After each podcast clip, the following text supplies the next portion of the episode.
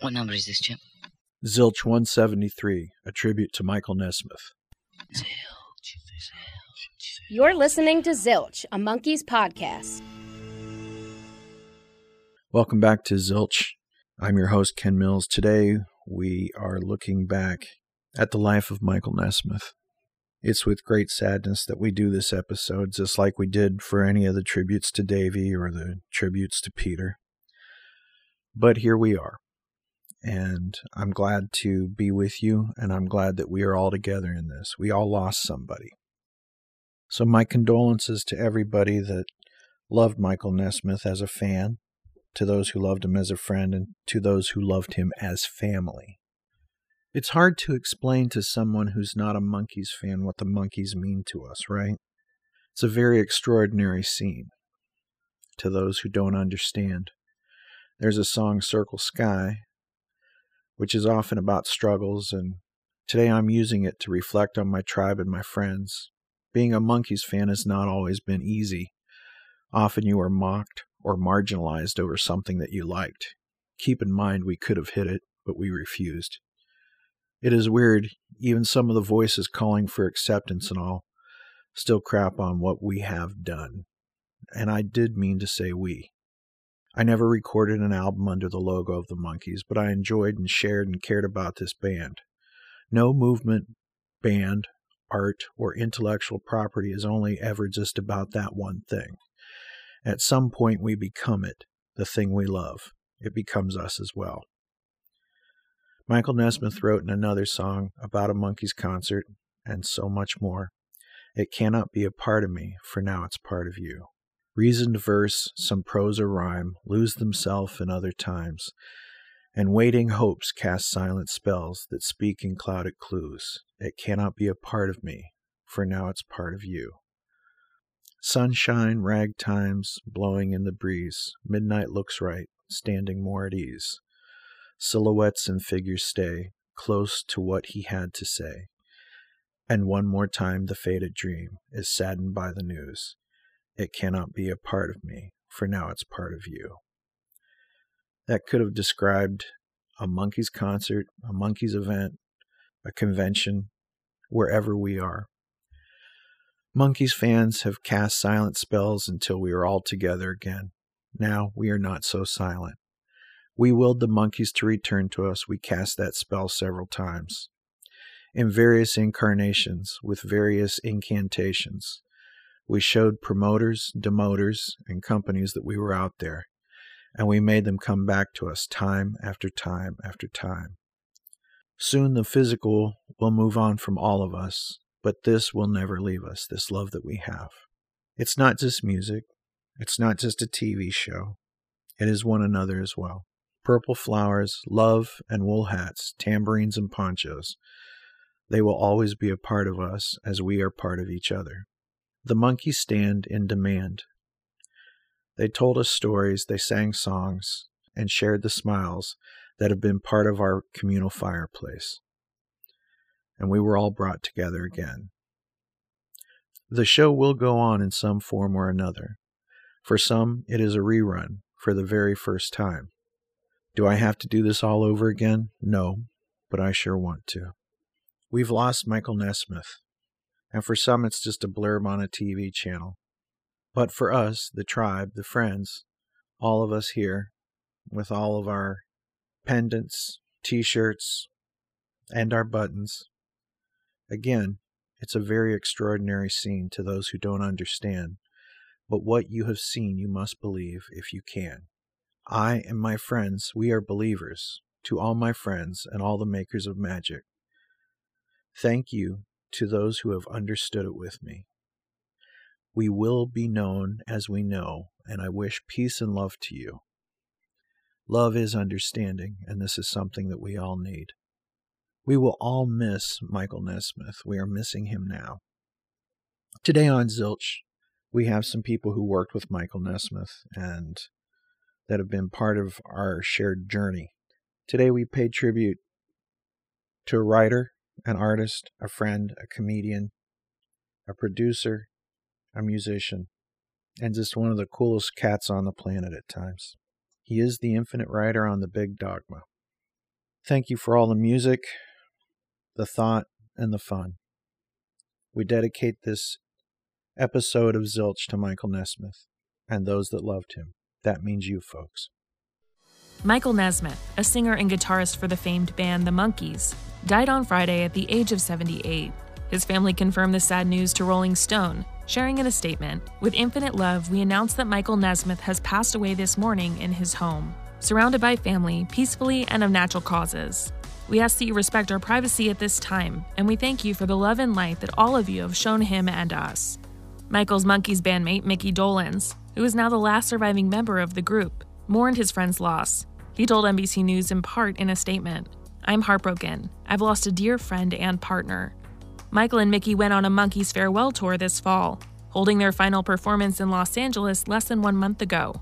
Mickey said of that time, I'm so grateful that we could spend the last couple of months together doing what we love best singing, laughing, and doing shtick. I'll miss it all so much, especially the shtick. Rest in peace, Nez. The Monkees were comprised of Michael, Mickey, Davy Jones, who died in 2012, and Peter Tork, who passed in 2019. The band got together for their 60s sitcom of the same name and were known for many hit songs. Michael wrote many songs for the Monkees, including The Girl I Knew Somewhere, Listen to the Band, and Mary Mary. After the band first broke up, he was part of the country rock group The First National Band, which found fame for the hit song Joanne. And in 1981, he won the first ever Grammy Award for Video of the Year.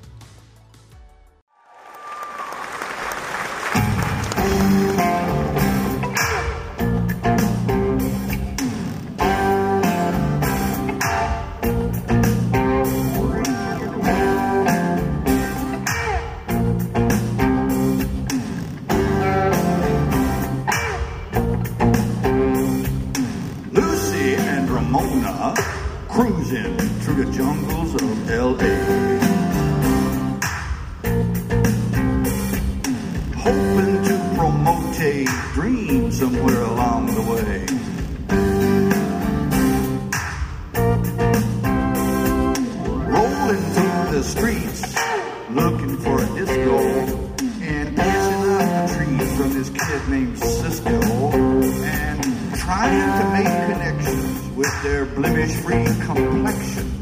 But just as fate would have it, they ended up with sunset sand.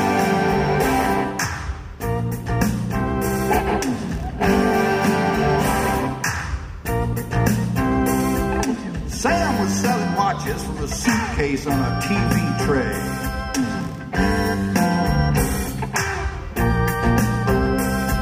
and Lucy and Ramona figure out if he was gay.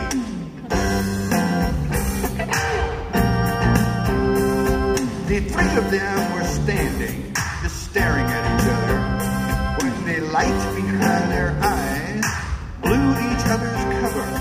The ancient code was branded, and each of them was handed a ticket to their kingdom, cause they saw their brother sunset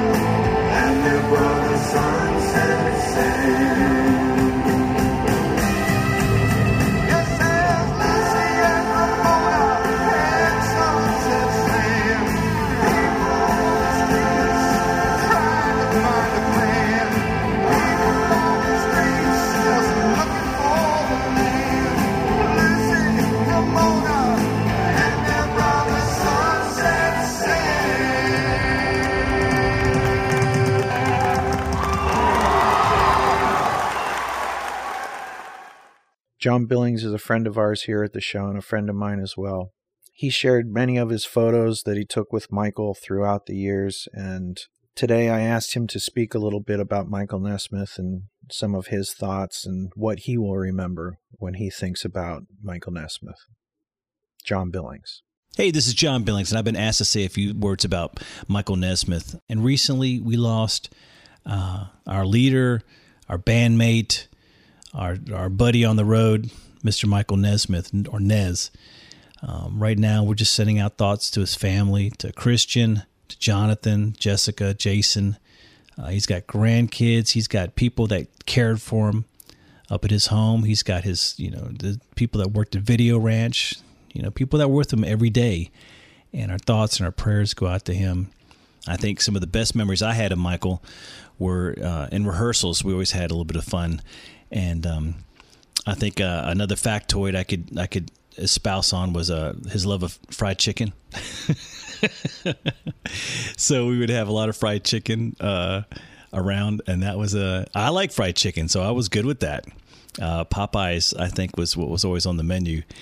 Um, but he was a lot of fun. He enjoyed having his family around, which being a dad and a granddad myself, I love that. I like I like that part of uh, of him as well. And um, on this last tour, we did have a lot of family out with them. Jonathan and Susan were out quite a bit. Jessica came out to a couple of shows. Uh, Jason and his whole crew came out to the last show, and of course, Christian and Circe were out uh, for a big part of the tour. And he just loved having you know his people around him, and I can completely understand that.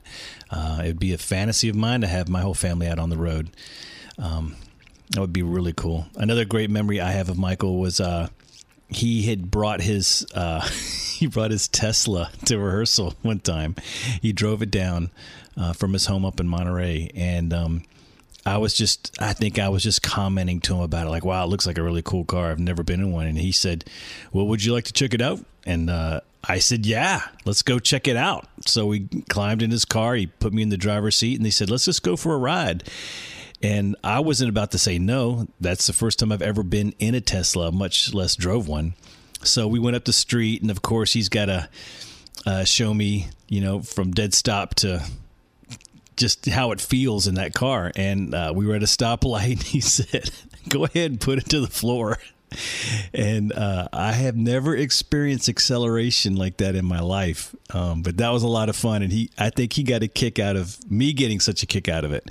Um, Nez was um, was an icon to so many people. I think recently the thing that really struck me that I saw on Facebook was Rodney Crowell. If you haven't seen that, um, go look at Rodney Crowell's Facebook page and read his his last moments that he spent with Nez in Minneapolis, and that was completely was completely a surprise. A, a good buddy of mine works for Rodney and we connected in Minneapolis, and he he said, "Hey, Rodney wants to see Nez. They're old they're old friends," and um, I didn't think it happened. I had let our our tour manager know, and I let Nez know, but you know, Nez was not the he wasn't in the kind of condition that he could just jump in a car and go see somebody. He was really having to to conserve his energy before a show. And I just kind of figured it didn't ever happen. And lo and behold, on Rodney's Facebook page, there's a picture of him and Nez on the bus and he just said some really sweet words. And I mean, Rodney himself is kind of an icon here in Nashville. So to hear him talk about Nesmith uh, was was really amazing. It was really cool. Also, on his last big run, uh, all the way up to the Greek, he was very cool about letting me take some candid photos. Uh, behind the scenes stuff backstage nothing set up i think a couple of times i took some some photographs of him and uh, family members that were kind of and you would call you would call preset. But for the most part, it was just I'd have my camera with me everywhere I went, and I'd snap a shot here and there, and just some you know stuff of us all backstage hanging out, getting ready for the show, or sometimes during the show or after the show. But he was very cool about that, and um, he was also very cool about us, you know, hamming it up with him. Um, Dan Mapp would grab my camera and take a picture of me and Nez every now and then. It was a lot of fun. It was really cool, and uh, I'm glad he got to do this last big run. He had the time of his life. Um, make no mistake about that. I think that's kind of how he wanted to close out that chapter of his life. And he certainly did. Um, we had such a great time, and it was. Um, I owe that guy so much for, for making this last trip happen because I I'm sure he probably physically didn't feel like being there all the time, but um, man, he did he show up and, and show us all what he could do. Michael was wonderful, and and seeing him every day get up and do the best possible job he could do was a real inspiration. And um, frankly, we were all worried about him every day. And every day he got up on that stage and he sang. He sang his heart out.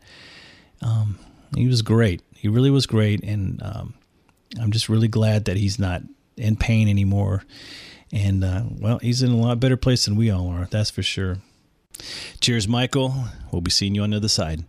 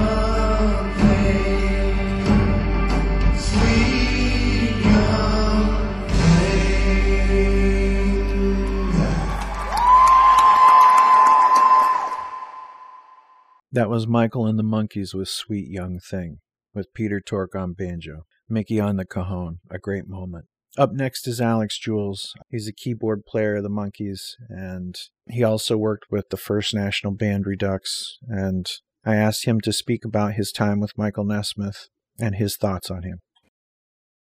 Alex Jules here, a touring member of the Monkees and the First National Band Redux. Uh, I was asked to share uh, some of my thoughts and memories about Michael Nesmith, who I will almost certainly refer to as Nez while I'm speaking. Uh, he was a really special guy. Uh, always wanted to find a way to make the music meaningful and fun.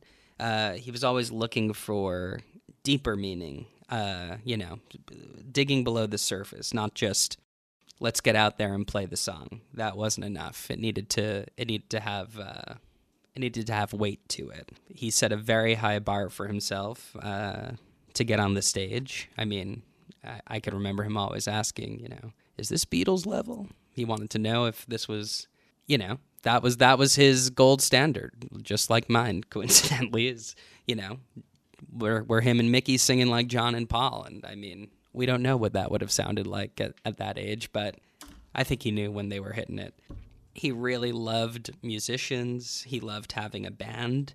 He was the happiest I ever saw him when uh, when the band was super tight and locked in, and uh, he would just turn around with a big smile on his face and just uh, just loved it. He would just love it. Super complimentary. Really made all the musicians feel really good to to be up there, and would let them know when he noticed what a great show someone had. If you know a particular person was just on fire that night, he he would let them know, and he he really wanted us and the band to to go out on a ledge. He wanted us, you know, teetering and uh, about to fall off into the abyss, and he was okay with us making mistakes, but he just wanted to have that sort of energy where it was just, you know, you were willing to go out and and try things, and uh, well, I maybe did that sometimes, and maybe other times, uh, you know, it was a little too close to the edge for me, but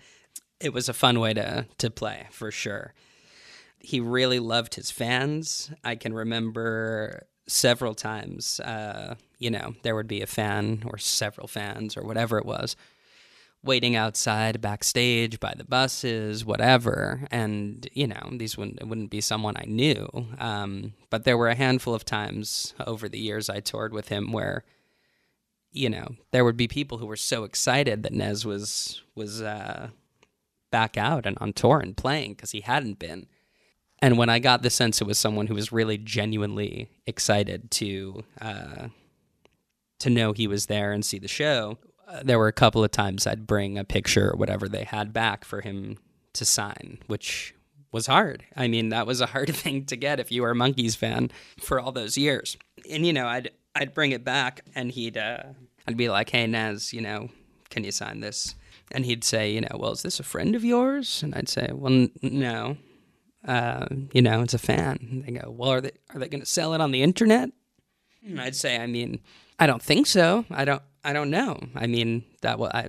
I brought it here because I wasn't getting that vibe, and he'd go, all right, and he'd sign it. You know, it was always uh, that simple, and uh, you know, maybe he just trusted my uh, my uh, pre-scoping of uh, whoever it was, you know, to bring back. But uh, anyway, maybe some of that stuff is on the internet. Who knows? He was just a weird, funny, brilliant, spontaneous guy. Just a lot of fun to be around. Really. never knew some of the absolutely crazy shit he was going to say and sometimes he would say it and you know whoever was sitting around, we'd start cracking up because it was just just the most insane thing you, you had ever heard, and and like he'd sort of give you a look like he didn't even realize how funny or nuts it was, and then he'd just crack up too because you know then he knew. Also, he had the best weed. That's really uh, worth noting, and I think he was proud of that. And uh, damn, he really did have the best weed. I don't know where he got it, what he was doing, but uh, he loved that too, you know. And I just, uh, I really appreciate the time I got to spend with him and the friendship I got to have with him and the music I got to play with him. And I will always miss him. Love you, Nez. Up next, we're going to play a song with Alex Jules. It is his version of Tapioca Tundra, with Alex Jules on vocals, keyboards, and acoustic guitars, Amin Zarukian on 12 string acoustic guitar and electric guitar, and Benjamin Lacourt on drums and percussion. In tribute to Nez, here is a version of Tapioca Tundra.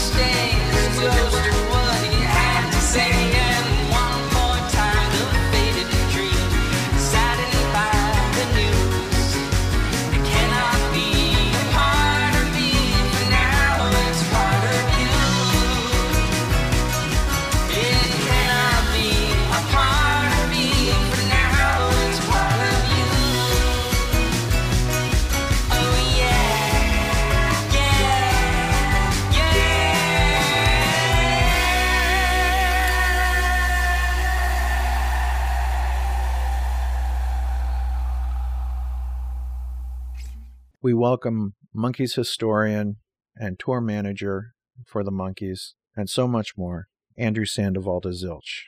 We come together to talk about Michael Nesmith today, and you you had a unique way of seeing things, both from your vantage as a fan and someone who became a working professional with them. Uh, Michael passed away recently, and I know that there was an interview that you did with Variety in which you said he died knowing they were beloved. He finally got it. What did you mean by that? Because I think that that is something that fans need to to hear. Well, pretty that was pretty literal. Um, how I felt in that interview was actually done the day that Michael died, uh, and and I was grateful that Variety published that interview because it was not anything I had contemplated in my mind, um, you know, at all. I thought that they were honestly talking to me. They were going to talk to me for about you know 25 minutes and pull one little snippet that I said out and then you know use it in a bigger piece because there are a lot of other more important people who need to talk about Michael Nesmith. And instead, they published a whole interview with me, which I I was kind of really um, touched by because um, I felt that I got to say a lot of what I wanted to say without having to say it over and over again. I know that there's a real problem in communication in the fan world. Um, no matter how many times you say something, sometimes it, it never gets through in the translation. And also, um, you know, it's never enough, whatever you say. Mm-hmm. So, having said all that, uh, it means that Michael did come to an understanding about the Monkees that I felt in the 30 years that I knew him was different. Um, as far as he told me one on one in his living room that he'd come to appreciate the Monkees' music and I think certainly what Monkees fans saw in this last tour was that he'd always shown a, a, an appreciation towards the fans, but I think he'd also shown a bit of a distance, but that was just the kind of person he was. I mean, all human beings are built differently. We're not all Davy Jones and can't all be you know, rubbing shoulders with the people uh, and be so great at it like he was, or you know, be as anxious as Peter was when people took flash photography of him, or you know, have the have the detached sort of you know professionalism of Micky Dolenz. You know, Michael, all four of them, I think, why we love them so much as the Monkees was because they're all so different. They're all different components of of a personality, and and Michael. Um, it distressed me over the years how fans really were brutal with him that he had ignored the Monkees while Davy was alive and all this other stuff, which is just not the truth. Um, you know, it's like why didn't your brothers and sisters all get together for Thanksgiving every single year of your life? You know, it's everybody has their life and everybody does different things and and you know we all have comings and goings and and, and love and and hate and and indifference, but Michael really loved the Monkees and his fans. This tour was really done as a, a, tribute to him in a way. It was something he really wanted, and we all pitched in to make it happen for him. It was a lot of grief to do this tour in this climate, and um, I also felt that it was done for for the fans, a, a final connection with him, and he really connected. And I think also Micky uh, showed a lot of gratitude too there was always a mm-hmm. thing online, people who was like, they didn't mention Davy once. They didn't, you know, like as though these guys had made this conscious decision to to leave out somebody that was important in their life. And it was never like that at all. Eh, they, you know, when when they would get on stage before a show, we'd discuss, okay, well, we're gonna have this song or that song or do that. And then all of a sudden they'd mess up the set list or they'd forget to say what they had rehearsed or whatever else. They're the Monkees. That's their thing. But fans took it so personally whenever there was any perceived slight or any uh, you know lack of this or that. I, but I think on this last tour they got it right. They finally Michael and Micky finally got to connect with fans directly on what their experience was and show their gratitude and and that was really beautiful and and and a lovely thing because we went we went a far way and risked our lives to go and do this and uh, and the fans did the same thing so so you know, thank you to everybody who took part in it. But it was a really beautiful thing, uh, and uh, and that's what I meant by it. Very good.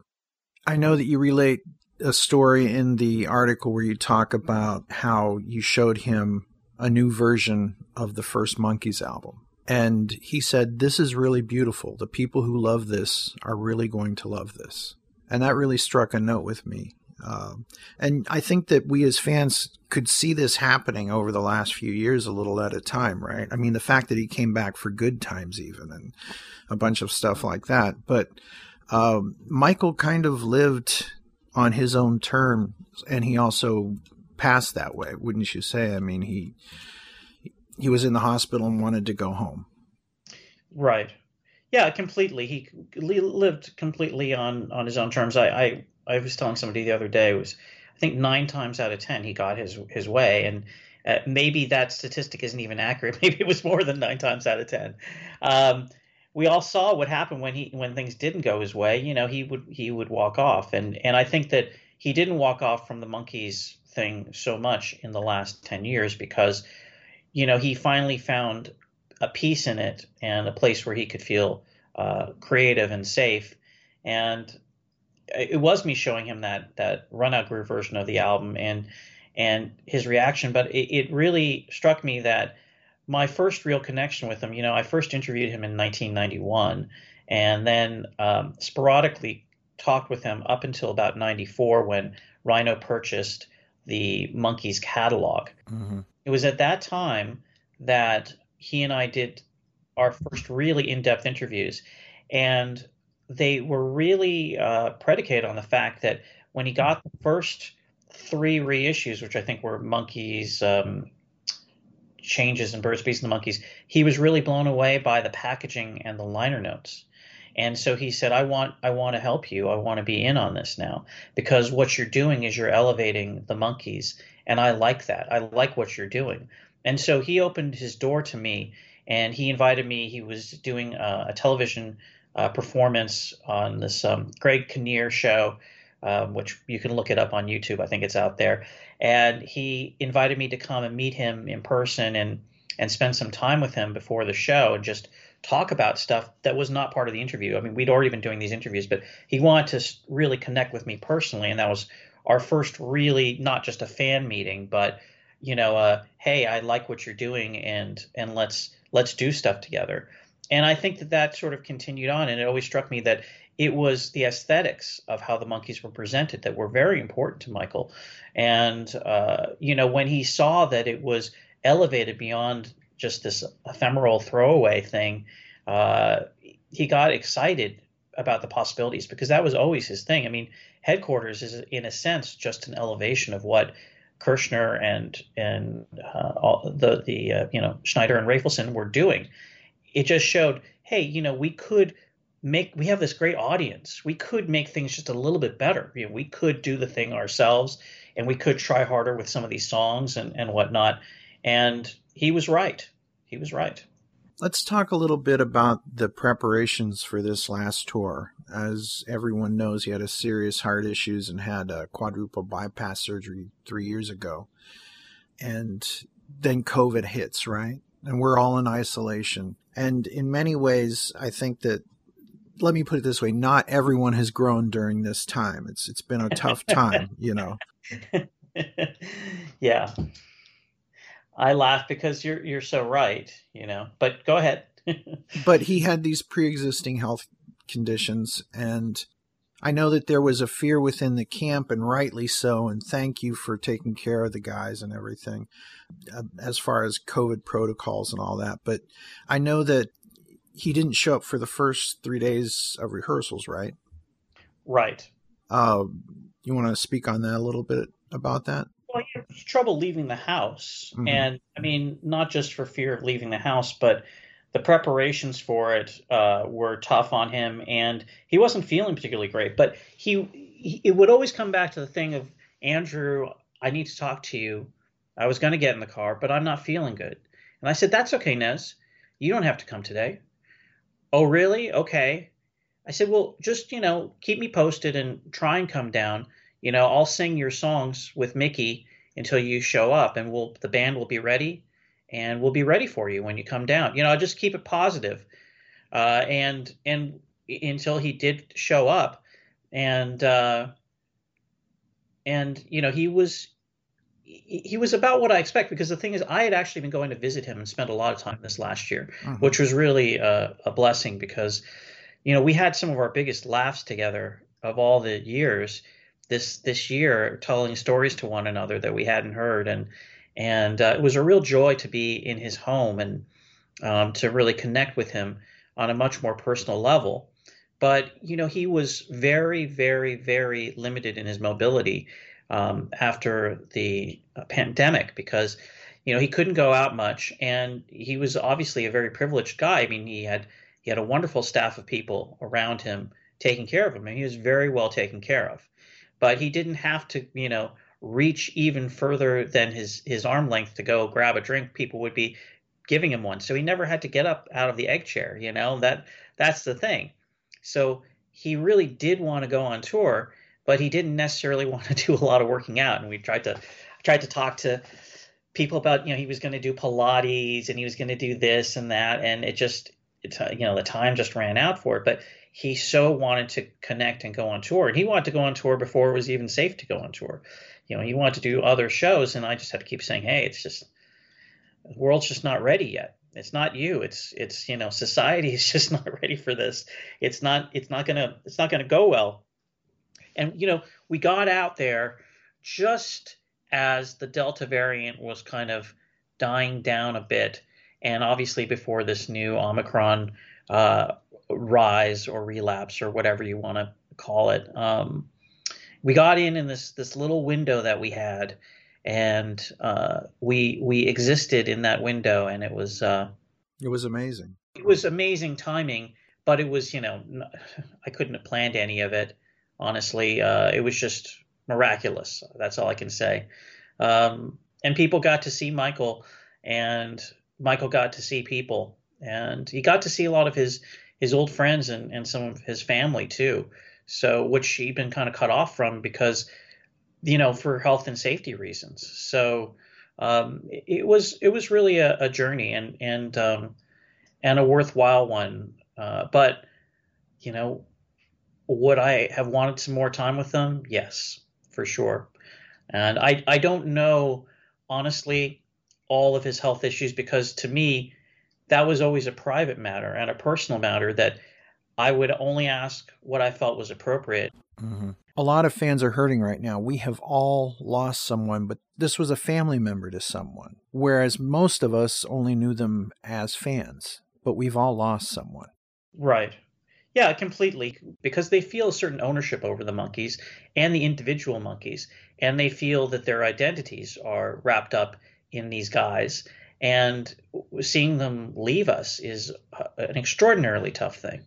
Um, you know, a lot of people, you know, you could say, "Oh, this is my friend," or "This is my friend from television," or whatever. But you know, these relationships that we have with them that go beyond just uh, you know a passing uh, a passing channel flip is uh, is something that defines our lives too. You know, the various markers in our lives. I've seen so many wonderful letters from people. You know, I you know had my first concert with the Monkees. I took my kids to see the Monkees, or you know this.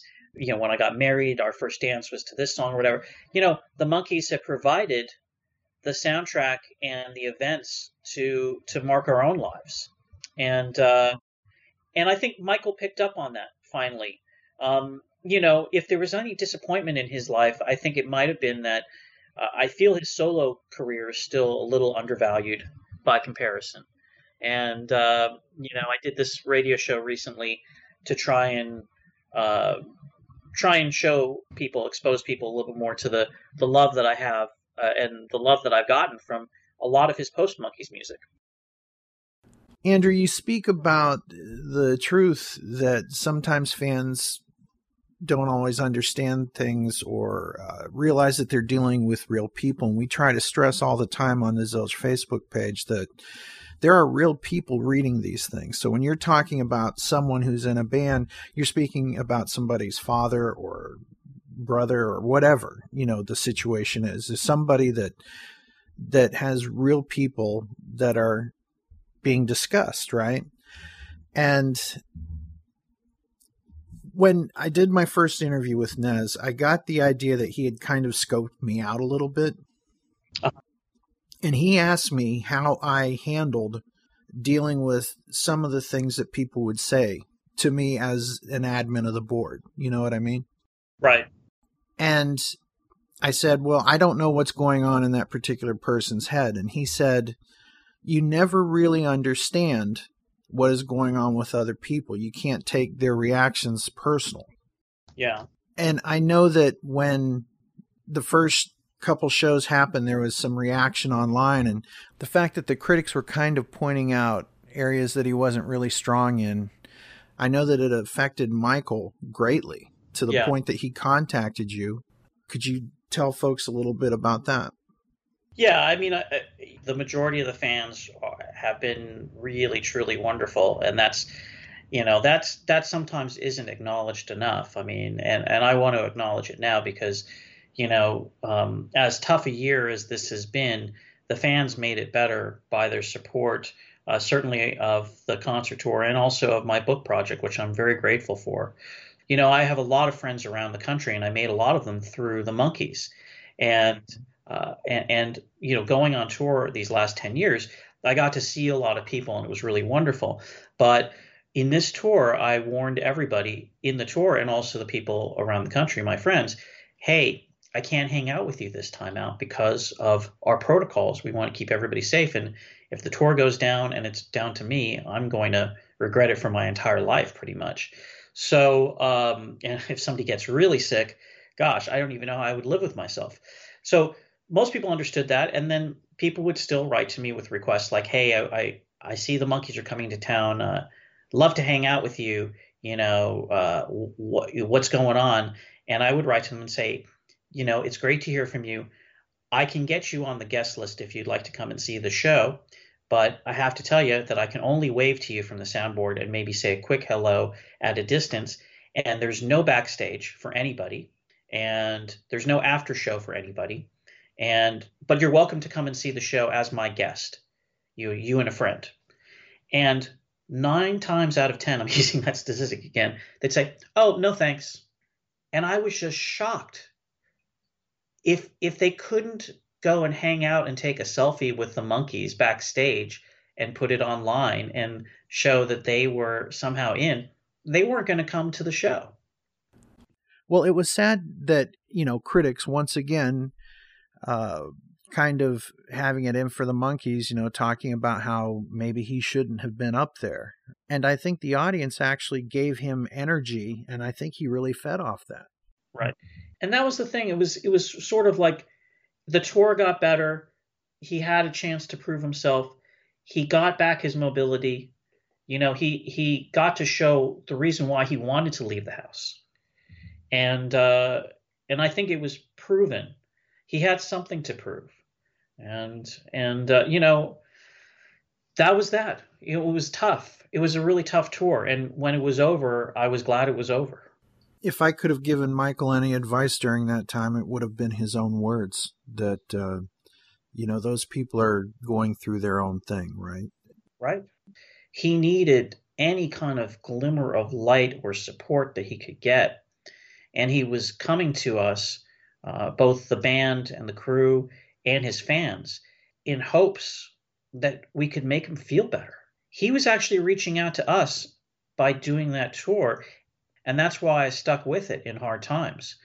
I saw that his needs were were important and valid, and I thought that when he made that connection with people, that it would be worthwhile, and, and it was. Well, there's there's something that like uh, I want to speak to just a little bit about, and any of the artists that are aging. Like I've read outright mean things saying that Phil Collins shouldn't be on tour and all these things. Like it, it seems like we only want artists at this point that are 100%, you know, full of life and virile and all that. But the fact of the matter is, is that Michael got to, again, do this on his own terms, right? And he actually got better, not worse. And it was fantastic seeing him bloom. Not only that, but to see him singing on I'm a Believer. As a fan, it it was a weird, uncomfortable coolness Do you know what I mean? Yeah. Because it would seem like when it came time for some backups on songs that he might have thought were for the Monkees period only, that he wouldn't get in it. And he was just like, Hey, Mick, let me in on this. it was it was kind of a beautiful thing to see happen and i got to see the tour on youtube as it progressed right as we all can right. do now yeah. and uh, it was wonderful to see him come back to life and that moment when he did while i cry and that story it made me think of that time that he said you never know what other people are going through right and it's it's just he brought that onto the stage in that vulnerability. And I'm so glad that he got to, again, live on his own terms. And I think fans need to be really aware of this. Do you feel that this last tour was more for him then or more for the fans? How would you answer that? Um, I think it was equal. I think it was equal parts. I mean, he wanted in on the Monkees party. I mean, with the fans, he wanted to finally really, really be there with everybody. I mean, he had, he had dipped his toe in many times coming back, and you know, he did the tour in England for Justice and stuff like that. But I think this was the time where he finally said, you know, I get where I get what the fans love about this, and I get the fun of this. And you know, he was doing a lot of Princess Gwen. You know, he was doing a lot of a lot more comedy stuff on stage too. You know, the shows were so variable as far as the the whatever he did was not at all uh, a, a night to night thing. It would it would go off into all different directions. It was a lot of variability uh, with with what the performances were and what he would say, and and that there was something really wonderful to that too. Um, but yeah, he you know I, I think that I think it had to be for both. I mean, you know, if the fans hadn't shown up, this would have been a disaster. Um, mm-hmm. You know, and what the people at the venues were telling me across the country was we're surprised how many people have come to this because you know like a lot of other artists we sold these tickets when the vaccine came out and people were like okay well i'll be safe. I'll be able to go to this thing. And then when the delta variant hit people thought I don't know if I can go, and I don't know if I am safe, and and that was valid. And also, I had to look at certain places where they couldn't enforce any kind of restrictions on anybody, and I had to say, well, it's just not safe for us to go there, unfortunately, as much as we love the people in that area in the fans and, and we feel bad about it. And then other venues said, hey, we can't operate. We can't. We just can't have you here. It's just not possible. So we had to take those those cancellations too. And what the venues were telling me was that a lot of the acts that were coming through uh, before and after the Monkees, they were seeing about 25 to 30 percent of the audience who had tickets who never got refunds. They just didn't show up at all because on the day of or night of they were like, you know what, I can't make it. And with the Monkees, we were we were seeing attendance where only about 10% of the people weren't coming. Um, it, eh, people who want to be there really want to be there, and you know they were taking a risk to a certain extent, I guess, uh, to do it. I certainly was. I was out in the audience every night. Um, you know, so it, it was a thing where I think both parties wanted to be there. Michael really wanted to be there. Micky wanted to be there to be with Michael, and the band and crew want to be there to be with the guys and and to do this tour. And the audiences really showed up, you know, and um, and it was a beautiful thing it, it really seemed like he gained a lot of strength and fed off the audience while he was performing. He started out the tour where he was only able to perform sitting down, then he evolved to being able to use a cane and standing up, and then he was up for most of the shows. And as I said, we got to see him interact in ways that he never would have before and for the guy who's always been the serious Monkee, right? right. Same with George Harrison. He's the serious Beatle, but both of those guys had tremendous senses of humor. I remember in St. Louis when he just stuck his head through a curtain and went, and everybody was like, "Did we just see it?" And he did it again just to prove that, yeah, that was me. You know, it was it was interesting. We've seen the Monkees. uh, get a better appreciation among the rock and roll snobs, if you will, over the last few years, over the last five to seven years, right? And in that same way, uh, how do you think that Michael's legacy and art and music are going to be looked at now? Well, it's going to be ever changing. I think it changes with the generations, and as the people who were the original wave of uh, of critics and fans, um, you know, they they pass on. Uh, the younger folks will, you know, have have their association, and then you know we have to look to the people who are younger than us and how they take the Monkees in and and carrying on that tradition. And that was something that Michael and Micky talked about on the tour uh, that that the Monkees' music, th- these are Michael's words, was something worth passing on to your loved ones. And and how do we express that on stage? You know, what are, what are the words we say? You know, and and and, and that was that because that was his feeling uh, on this tour, and I think that it's the same thing with the online critics. Uh, uh, you know, within the fan group, the people who say they're the fans of the Monkees, who who are still, you know, I love the Monkees, but I only love Davy, or I only love, you know, I only love Peter, or I only love this or that, or you know, uh, I love them when they did this, but now I don't love them. Um, you know, you you can't you can't just unequivocally say that it's all bad or all good. But I, I think that the critics are the same way. You don't know what they're going through. Or, or what their base baseline is that they're judging the monkey's music or the phenomena against they just, you know, these are people who just never got it and they missed out on a lot. I feel sorry for them. Absolutely. What do you feel about the importance of the Greek? Everything wound up at the Greek, right? See you at the Greek. And um, can we talk a little bit about the importance of the Greek to the Monkees fans? Yeah, you know, it was the last show on the schedule, but it wasn't meant to be as symbolic, but uh, as as it you know, as the symbolism that it will have taken on now with Michael's passing, and that it was his last ever public performance. Um, you know, in much the same way, the Pantages Theater was the last time that uh, Michael, Peter, and Micky ever were on stage together. Uh, you know, the, those were inc- both incredible shows in different respects. Um, but the Greek theater had loomed large in their history because in 1986 it was the first place that Michael had rejoined the other three Monkees to do the encores of Listen to the Band and Pleasant Valley Sunday.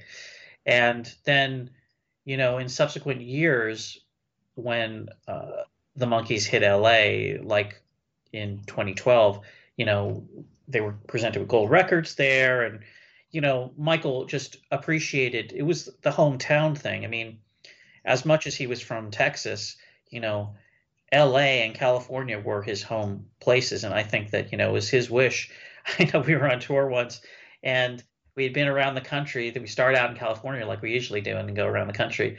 And when we first hit back into California, I said, boy, it feels good to be back in California. He goes, oh, you and me both, you know, the, California is my home. This is, you know, this is, this is my place. So, um, so I think that there was that, uh, that aspect to it, but, um, I don't know. I, you know, it just everything happened for some sort of reason, and I guess it was all meant to end at the Greek. Yes, it uh, it seems so. Uh, were there any projects that may have been in progress that you can speak on? Well, you know, not really, and I think that I would be grateful if people leave me alone for for a few weeks. yeah, everybody's like, "Well, Michael's dead, but when is uh, headquarters the uh, Super Deluxe coming out? And when can we get this? And when can we?" It's like, you know, guys and girls and everybody out there, space aliens, just give it a beat. We need to all take a break. It's been an insane year. I spent a year doing the book, and I went straight into the tour because the book got so delayed in the in the production and I just it's not that um, it's not that I don't want to do those projects, but I have no control over them, and and neither do the fans. You know, Rhino only really want to do about one monkey's project a year, and they don't necessarily want to do the ones that I want to do or or the ones the fans want to do. They, they you know they did uh, Pisces Aquarius vinyl, and um, I had I don't know what tape they used or if they used a tape. I don't know what the production standards of it are. I haven't even seen a copy to be honest. But it's not to say it's bad. It's just that, you know, that's for a different audience. And but the audience that I, you know, feel that I'm making stuff for is the one that wants, you know, interesting new material or something done and upgraded in some way. and of those sorts of things. You know, Rhino are they put out a lot of music by a lot of different people, and the Monkees is just one tiny little thing in their catalog, and they treat it as such. You know, it's it's not treated with the same weight as Led Zeppelin or The Doors or uh, Frank Sinatra or any of these other things. I'd always hoped it would be, but it just never will be. They're just never going to see it like I do. So, you know, we just have to respect that they're the actual owners of the material. They paid millions of dollars for it, and they get to do with it what they want. And that's that's my feeling about it too. Uh, I don't feel any ownership over the Monkees like uh, you know uh, other people do. I, even though I'm a fan of theirs and have been a champion, I I I acknowledge Rhino's ownership of the Monkees, and I just feel as though you know you, you have to you have to give them some time and space to to find it when they want to do something. And we're in that place right now. Rhino are not interested in doing any super deluxe box sets or putting out a cheap version of the Blu-rays or any of these things that are fantasies for people. It's just the way it is. Eh, but it could change. Everything changes. And it could change in January, February, March, or January, February, March of a year from now. We're Monkees fans. We got to be patient. It's a long, long trip. Well, I appreciate you taking some time today to speak to us about this. I know you were aware that he was ill before his passing. Could you speak on that a little? Not really, uh, and and I'm happy for you to let people know that because I don't have that much more information than what I've shared. And to be honest, I was in Europe uh, when I was alerted to the fact that he was in the hospital, and then I was uh, I was checking on his status uh, as much as I could, and then I was alerted that he was going home and he would be passing.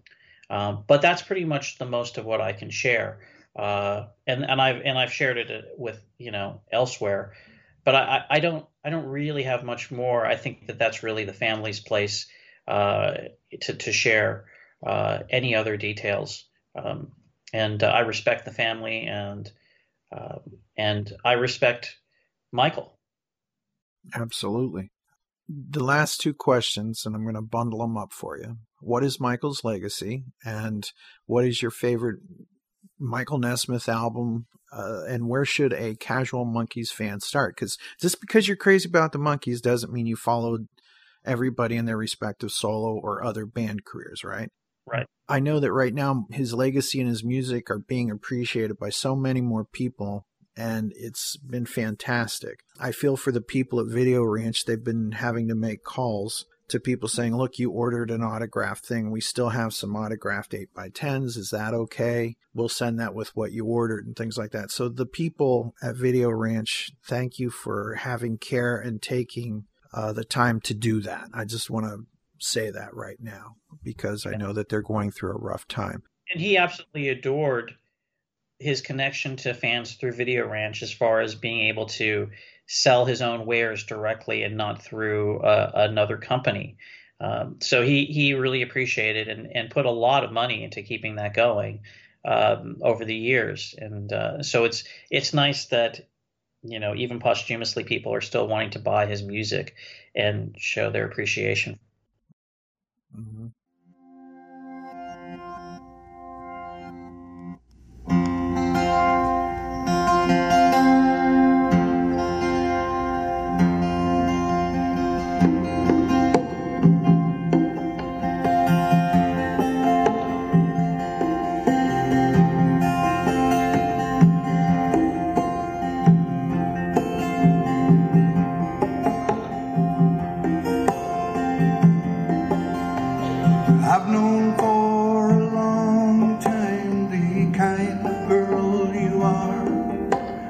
a smile that covers teardrops The way your head yields to your heart. The things you kept inside That most girls could not bear.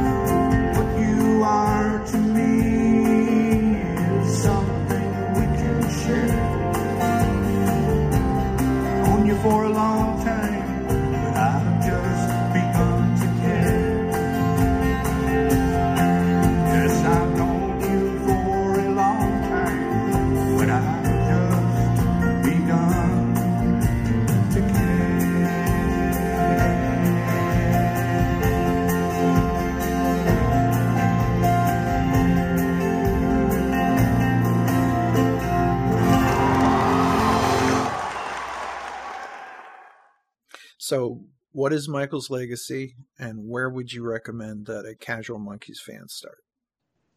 Well, it's tough. I can't really wrap up Michael's legacy in, in just a couple sentences. You know, he he did so many different things, and even to say that's kind of a cop out because, you know, I look at his his life and his career in such a different way. I've minutely gone into his pre Monkees years when he was a folk singer, and you know, trying to get out and and uh, out there in the world with his songs, and then writing original songs. I mean.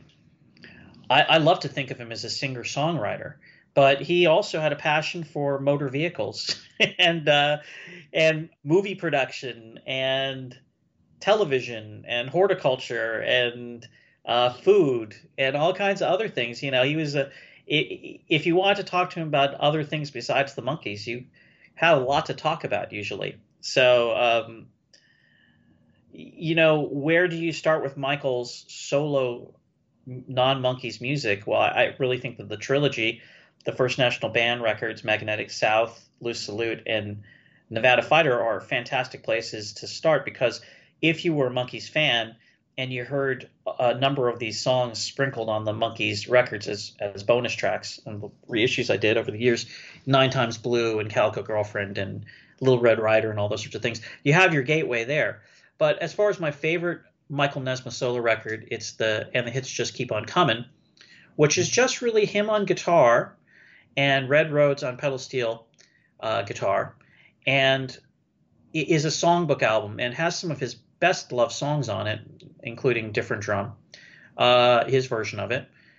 And it's uh, it was the result of the fact that RCA didn't want to spend any more money. That's why they called it "And Hits Just Keep On Coming" because there were no hit singles off of off of his other records, the three previous records after the first album with Joanne. So they're like, you know, you can make another album, but you've used up all your advances, and uh, you know, we'll give you so much studio time. So he thought, well, I can't hire a band. I'll just go in with Red and I'll do some of my best songs. And I, I think the purity of what he was doing on that record is. Uh, and simplicity. I, I think that, that you get right to the heart of who Michael Nesmith was. The adornments are only just some overdubs he did of percussion and some uh, light keyboards and stuff, and extra pedal steel and extra guitars. But it's it's really, you know, it's a perfect encapsulation of of who he was as a songwriter to me. Uh, without all of the the the side business that he he indulged in at different times of you know I'm going to make a country record, I'm going to make a electronica record, I'm going to make a you know this kind of record or that rock record or whatever. This is just the guy, the voice, the guitar, you know, uh, and and and that to me, that's the album that is Michael Nesmith. You said uh, in the Variety interview, you're quoted as saying, "I'm kind of sad that there's just never enough, really, you know." And that's not a really poignant uh, quote, if you will, but it sums up so much that so many fans feel and think that it's it's never enough. That's how much we love the music and everything that came with it. Um, silly question, but what's your favorite Michael Nesmith song? Yeah, I don't know if I have one, but speaking to what you just said, I, I think that you know it's never enough because we need these little things to keep us going, you know, and um, obviously we can get by without Michael, but it's going to be harder, you know, and and what he was bringing to all of our lives was something really special. And what he brought to our lives was really special.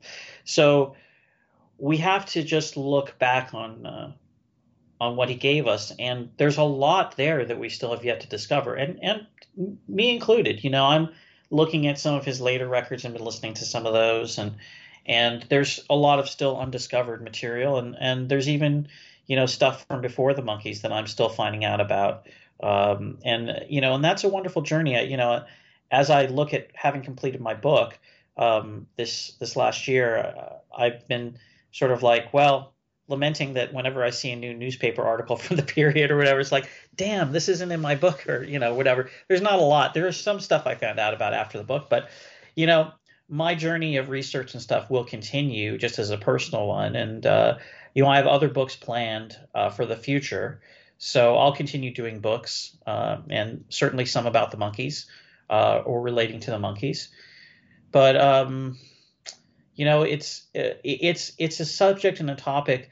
You know, you have a whole podcast devoted, and you've done how many episodes? You know, you'd think the Monkees is a, you know for a lot of people it's like a one or two podcast episode thing and over with.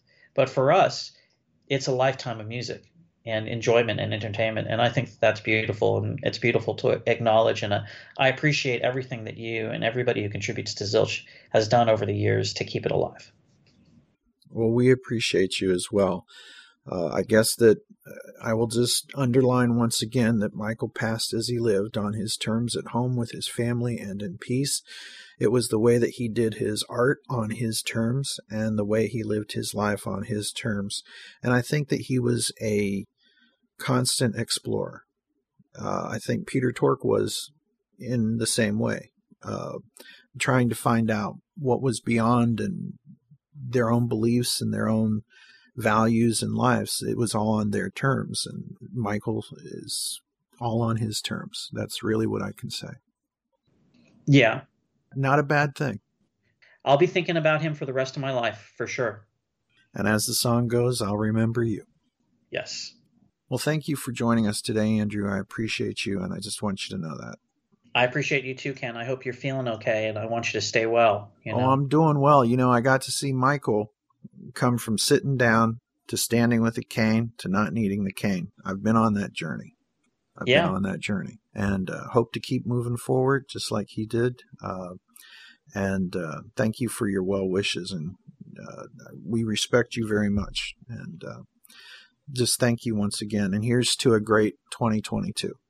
Here's to that, and and here's to you know new experiences and new things that will surprise us in a happy way. You know. Absolutely, and we'll take all the good that we can get. exactly. Exactly. All right. Thank you so much, and I really do respect you. And I know that I make people feel awkward. I'm going to say this next thing, but you're going to hear it anyway. I love you, and I want nothing but the best for you. I love you too, Ken, and I want the best for you too. So take care. And it was really good to hear your voice today. I'm, I really hope that this podcast brings a lot of, uh, you know, uh, closure and happiness to the people who need it. Because I, I, feel like there is that need out there right now. People need to need to feel um, something about Michael uh, other than questions. You know.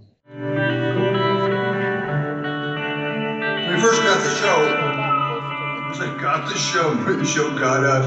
But whatever happened, we first all was assembled, the four of us. We played songs for each other, and he played the stuff that he'd written, and I played the stuff that I'd written. And one of the things that I, I brought up at the time was, you know, Monkees fans do not have single dimensions.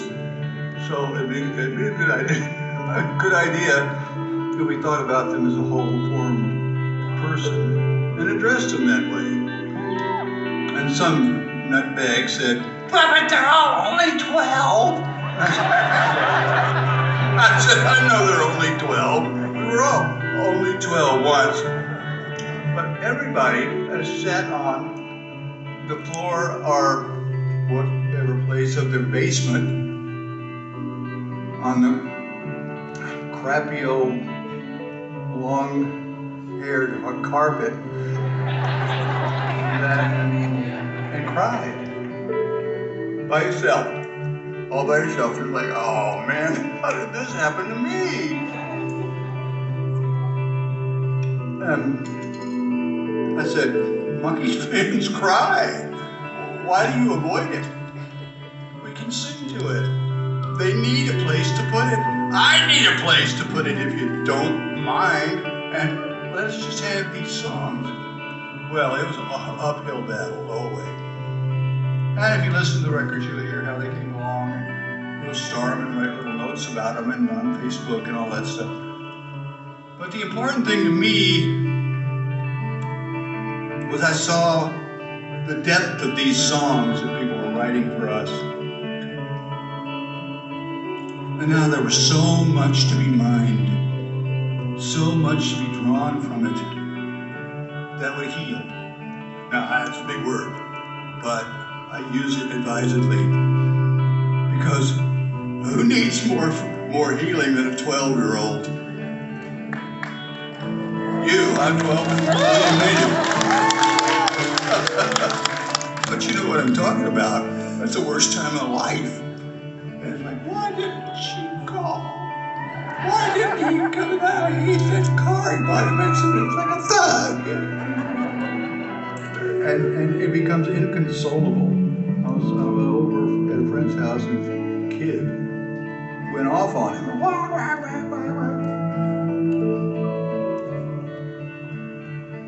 I said, you know what? He was just going off on you because he didn't have any place to go. Find him a little story to tell and let him tell it. Let him sing it. I tried to write some of those songs. I'm sorry about the sucker, but my voice So I thought, well, okay, you got your shot, do it. And I wrote a song called While I Cry. As songs go, it ain't night and day. but, but it's a noble effort. I'd like to sing it for you so you be back at that moment with me. Now, here's the here's here's the part of it that's a son of a bitch, which is I can't make it all the way through this song without crying. So, oh, stop. So, so, so when we get to the part where you would think I would ordinarily cry, I do. Okay, I needed the parking space, so that's where we're gonna go. But just remember, any tears that flow from the stage tonight with Master Dolenz or me, these are authentic. We can cast aspersions all we want. But kids, this is the real stuff, as corny as it sounds. Good question.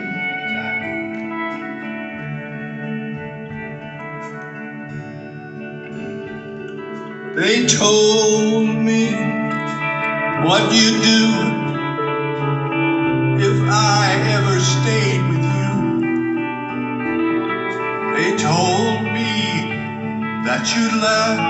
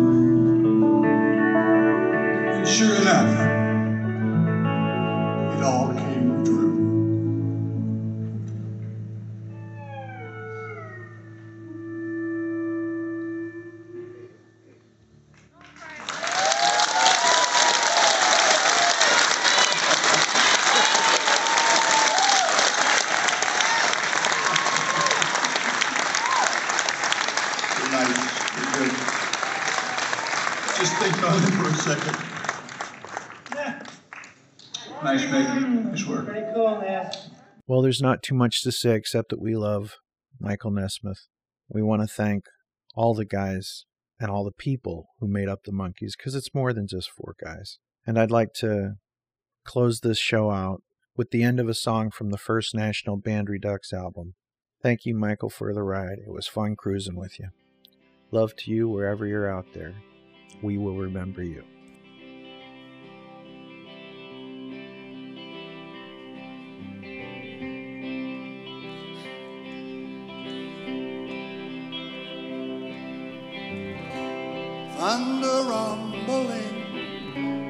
Twice the size, the echoes distant to my goodbyes.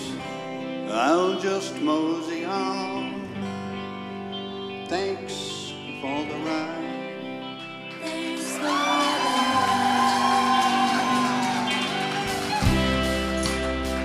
Desert clearing for cotton miles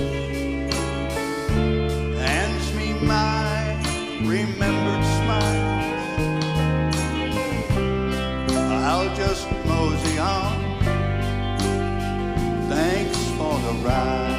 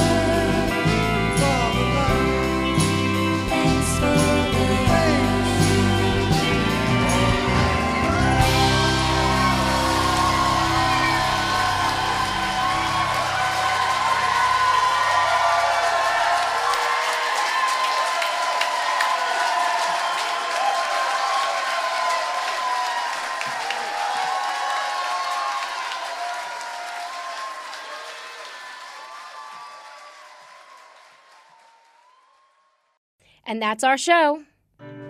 Zilch is an online nonprofit Monkees audio fanzine made by fans for fans. Any samples of music or interviews heard remain property of their owners. We are not related to the Monkees or any of their members, past or present. We are not affiliated with Rhino or Raybert. If you hear anything you like from the band, go on Amazon or iTunes and buy it. If you enjoyed the show, like us on Facebook and rate us on iTunes. Thank you for listening. Until next time, I'm your announcer, Chelsea Epstein, saying always take some time to monkey around.